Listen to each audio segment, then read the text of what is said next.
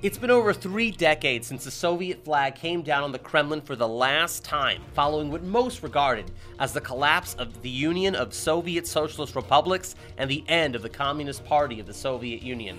However, despite exaggerated claims of its collapse in the early 1990s, the Communist Party is in fact alive and well in Russia today.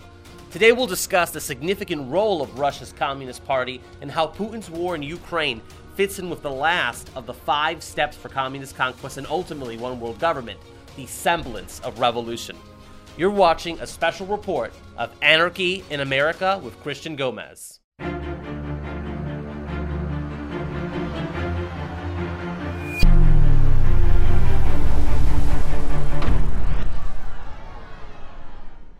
The events in Ukraine point to how we are on the verge of something monumental, either the brink of nuclear war in World War III if both Russian President Vladimir Putin and Belarusian dictator Alexander Lukashenko are to be believed, or we're on the brink to the greatest push for regional and global integration since the end of World War II, if you look at the effects of this invasion into Ukraine. On Monday, February 28, 2022, Politico.eu reported Ukrainian President Volodymyr Zelensky called on Monday for Ukraine's immediate accession into the EU under a new simplified procedure, though it was unclear how that could work in practice.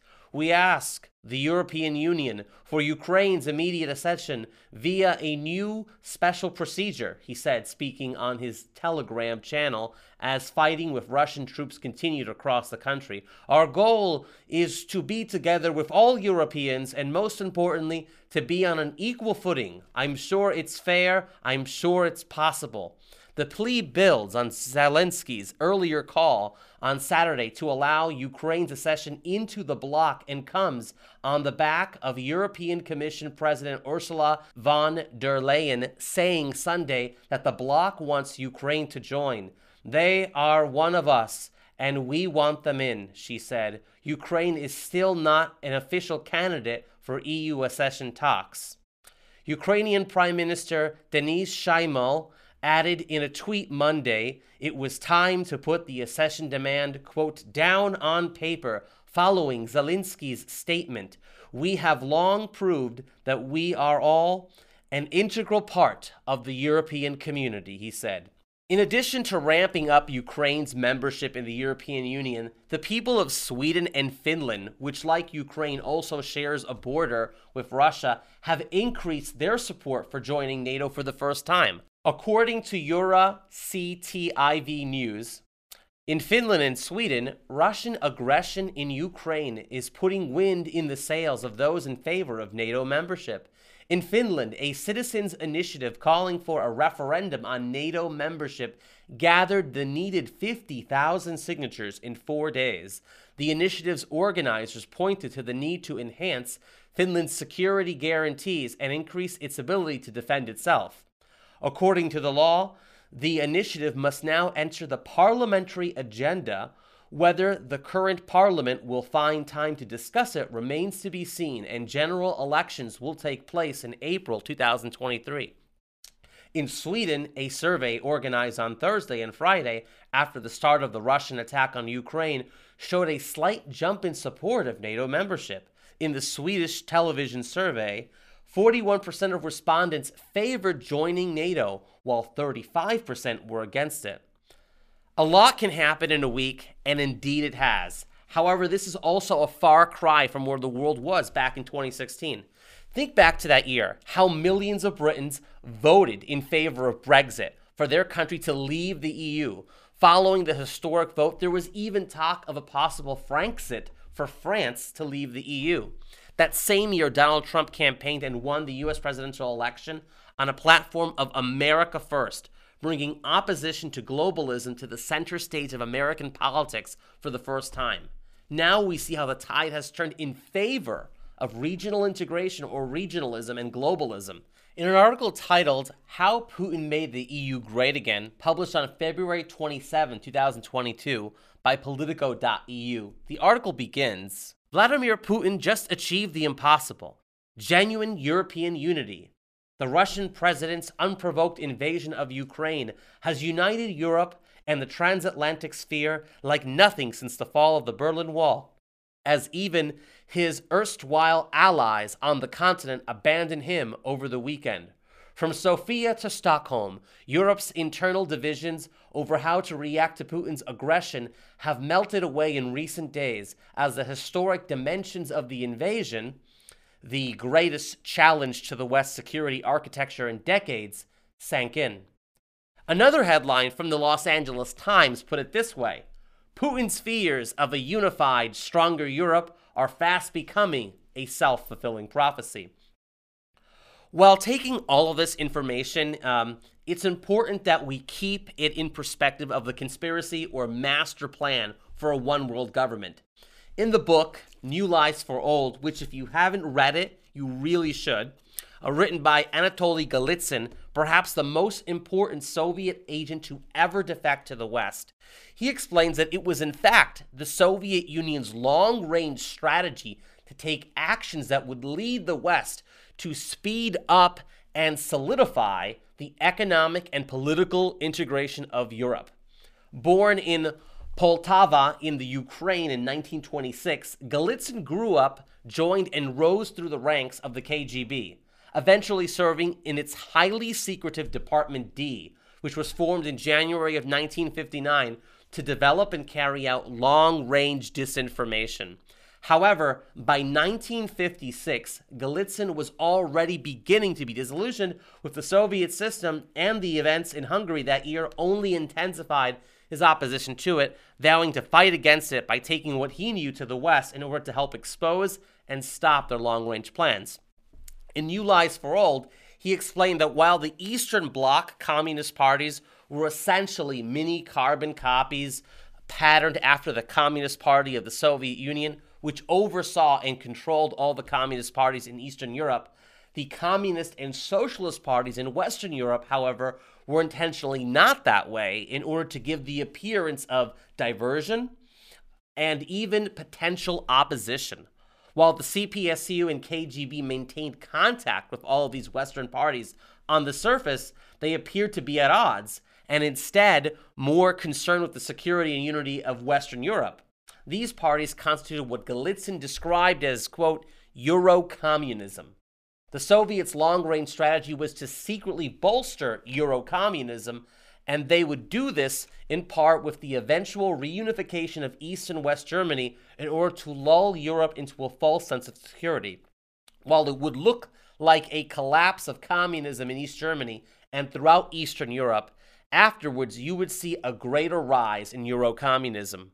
Former Eastern European communists would switch their party affiliations, becoming socialists, social democrats, Christian Democrats, and even members of other right leaning conservative parties, and join with the communist, socialist, and social democrats of Western Europe to gradually communize the whole of Europe and, and the European Union from within.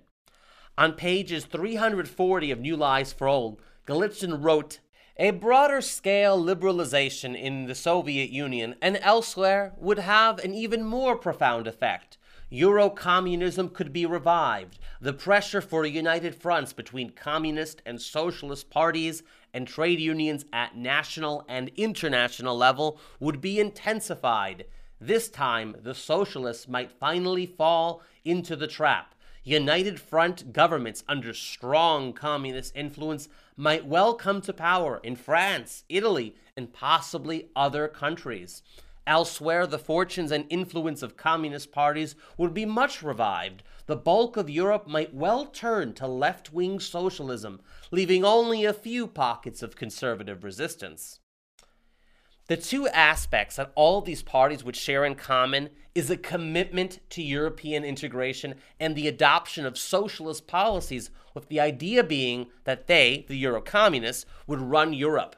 This would, in effect, neutralize the continent and weaken NATO as any real threat to Moscow and the Soviet Union or Russia.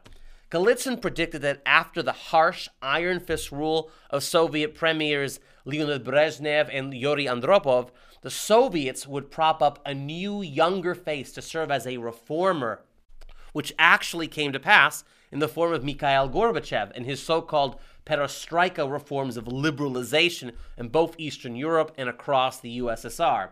This liberalization would all be perfectly and tightly planned by the KGB.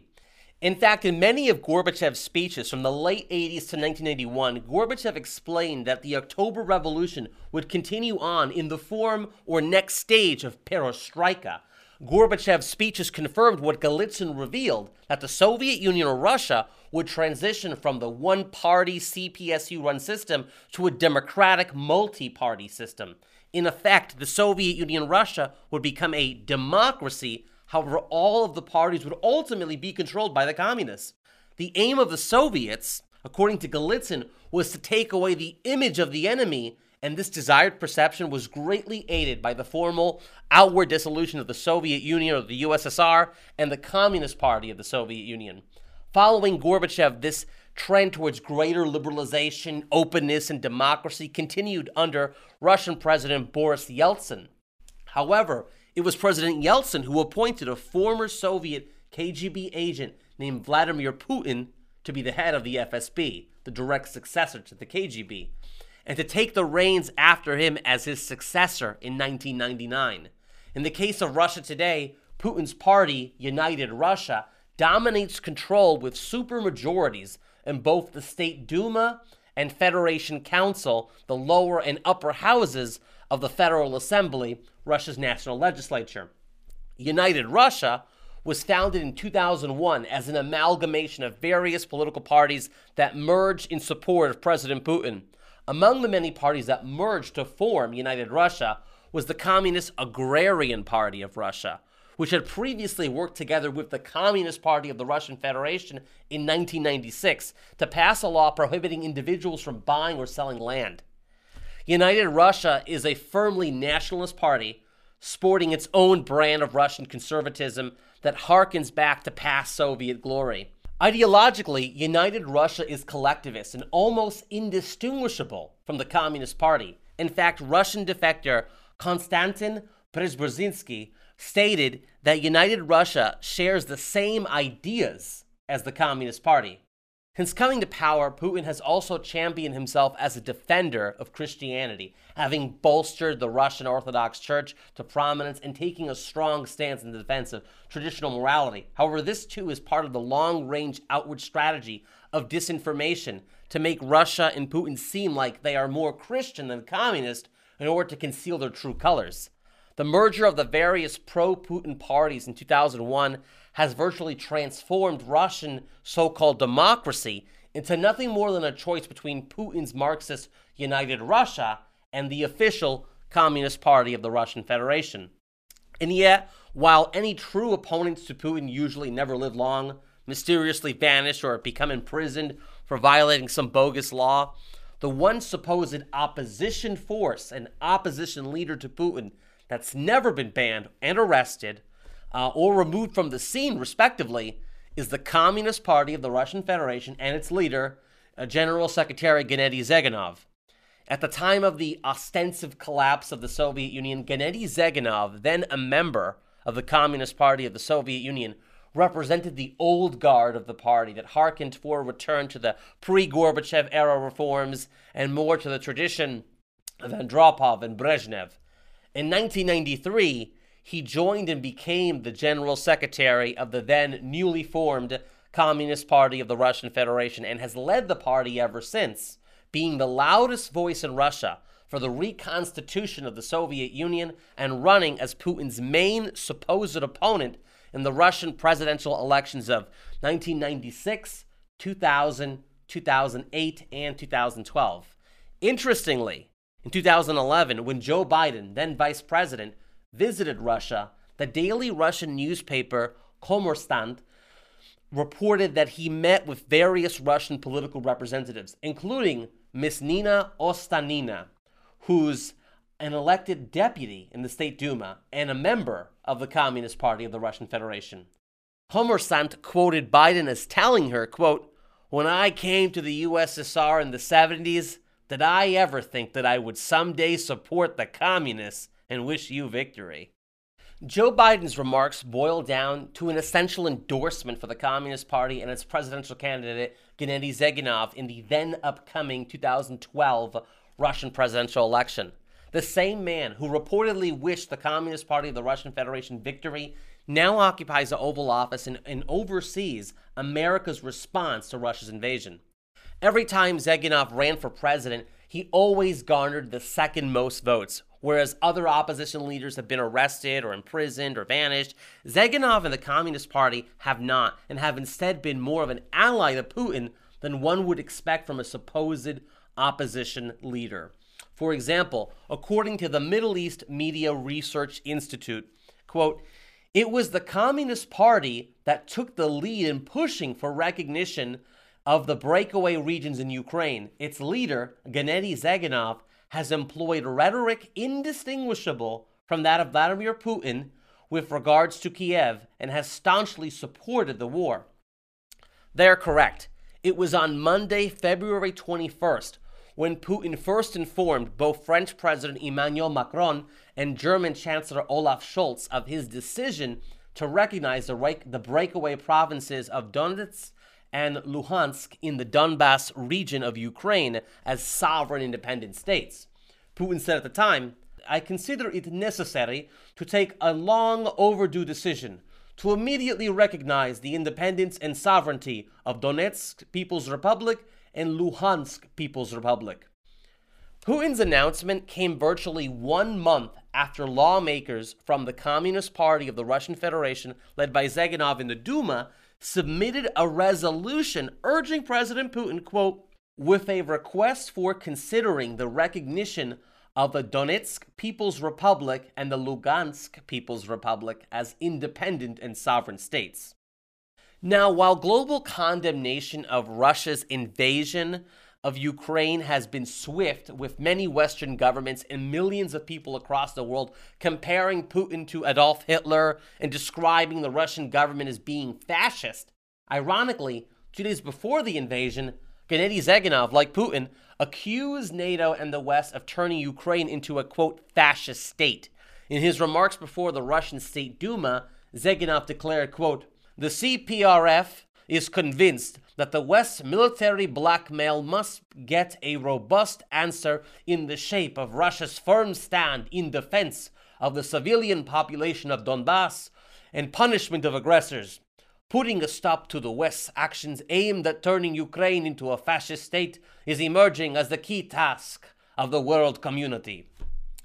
Putin virtually parroted the same rhetoric of Zyuganov and the Communist Party in his initial remarks televised over Russian state media on Thursday, February 24th, in which he announced his decision to carry out a quote unquote special military operation in Ukraine. Putin said, quote, I would like to additionally emphasize the following. Focused on their own goals, the leading NATO countries are supporting the far right nationalists and neo Nazis in Ukraine. In this context, in accordance with Article 51, Chapter 7 of the UN Charter, with permission of Russia's Federation Council, and in execution of the treaties of friendship and mutual assistance with the Donetsk People's Republic and the Lugansk People's Republic, ratified by the Federal Assembly on February 22, I made a decision to carry out special military operation the purpose of this operation is to protect people who for eight years now have been facing humiliation and genocide perpetrated by the Kiev regime. To this end, we will seek to demilitarize and denazify Ukraine, as well as bring to trial those who perpetrated numerous bloody crimes against civilians, including against citizens of the Russian Federation. The following day, February 25th, speaking before the State Duma, Zyuganov indistinguishably declared, quote, only demilitarization and denazification of Ukraine can ensure lasting security for the peoples of Russia, Ukraine, and the whole of Europe. We consider it important to make wide use of the methods of people diplomacy and humanitarian cooperation in protecting peace and preventing the resurgence of fascism. In Russia, fascist or Nazi is the harshest insult one can levy against their opponent. In fact, Putin's tactics not only mirror those of the Communist Party of the Russian Federation, but they are virtually the same as those used by Antifa here in the United States and across the world to justify riots and violence against anyone they oppose. Of course, it's no surprise that Putin's Russia maintains close military ties to Marxist and Leninist regimes around the world, from Cuba and Venezuela and Latin America to China, North Korea, and the Far East. As for those two republics, the so called Donetsk People's Republic and the Luhansk People's Republic, we at the John Birch Society recognize that any state that chooses to refer to itself as being a quote unquote People's Republic is either totalitarian communist, communist oriented, communist controlled, communist backed, or at the very least, pro communist. In fact, even the emblem of the self proclaimed Luhansk People's Republic bears the Soviet iconography of the Red Star of Communism. Additionally, the chairman of the People's Council of the Donetsk People's Republic is a man named Volodymyr Bidyovka, who was previously a member of the Communist Party of Ukraine and currently a member of the Communist Party of the Donetsk People's Republic. According to British journalist Luke Harding of The Guardian British newspaper, when he was in Donetsk back in 2014, he observed flags bearing the face of former Soviet dictator Joseph Stalin. Harding reported the following exchange with a local activist named Vitaly Akolov. Underneath the Stalin flag, Akolov meanwhile said he wanted a federal republic. I don't care if we end up with Kiev or Moscow. The main thing is we are on our own. What we're seeing in Ukraine is the manifestation of what Anatoly Golitsyn thoroughly revealed in both of his books. In his first book, first published in 1984, New Lies for Old, he made well over a hundred predictions that have since come true about the Soviet Union and Eastern Europe, such as the staged collapse of communism, the formation of a seemingly multi party, socially democratic Russian state, and the fall of the Berlin Wall and the reunification of Germany. And on page 158 of his sequel book, The Perestroika Deception, Golitsyn wrote When the right moment comes, the mask will be dropped, and the Russians, with Chinese help, will seek to impose their system on the West on their own terms as the culmination of a second October socialist revolution.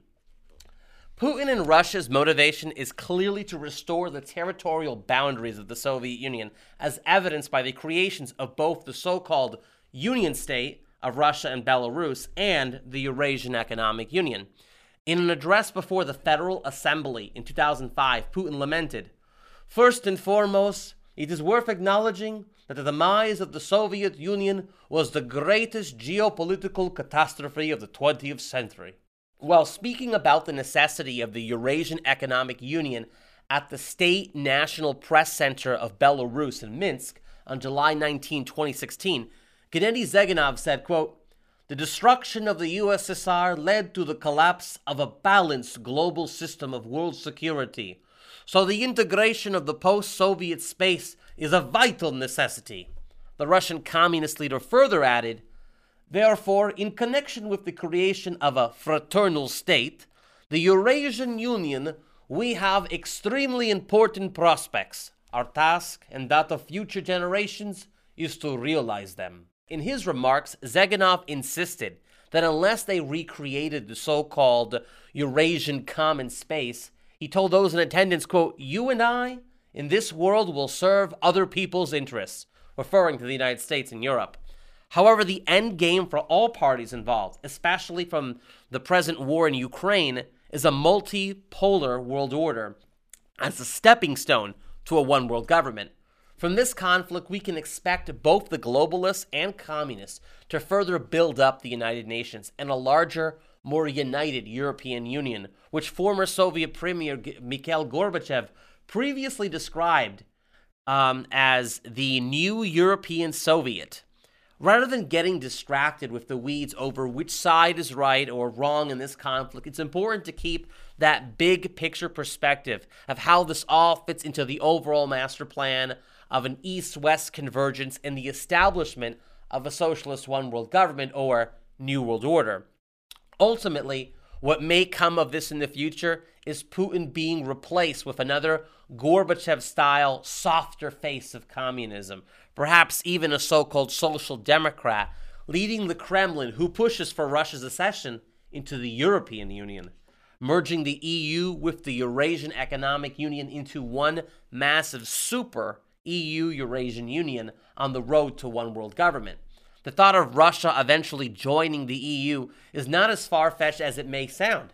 On page 150 of his book, Strategic Vision America and the Crisis of Global Power, the late Zbigniew Brzezinski, former U.S. National Security Advisor to President Jimmy Carter, and whose deep state pedigree included being a co founder of the Trilateral Commission and a member of the Council on Foreign Relations, wrote, quote, a systematically nurtured closer relationship between Russia and the Atlantic West, economically with the EU, and in security matters with NATO and with the United States more generally, could be hastened by gradual Russian acceptance of a truly independent Ukraine, which desires more urgently than Russia to be close to Europe and eventually to be a member of the European Union. Hence, the EU was wise in November 2010 to grant Ukraine access to its programs, pointing toward a formal association agreement in 2011. A Ukraine not hostile to Russia, but somewhat ahead of it in its access to the West, actually helps to encourage Russia's movement westward toward a potentially rewarding European future. The end goal for all communists and globalists is world government. To better understand the inner workings of the Kremlin's long range plans and the big picture, we at the John Birch Society highly recommend that you get a copy and read the book New Lies for Old. Paperback copies of New Lies for Old can be purchased through shopjbs.org.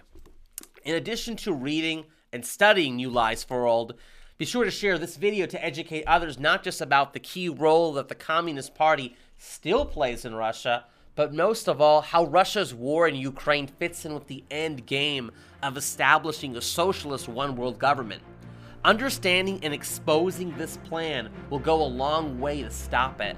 As Robert Welch, the founder of the John Birch Society, wrote and said on numerous occasions, education is our total strategy, and truth is our only weapon. To stay on top of the latest news, consider subscribing to the New American Magazine, or better yet, we invite you to consider membership in the John Birch Society, which also comes with a TNA subscription. And you can find our many previous episodes of Anarchy & America at jbs.org. As always, stay free and God bless.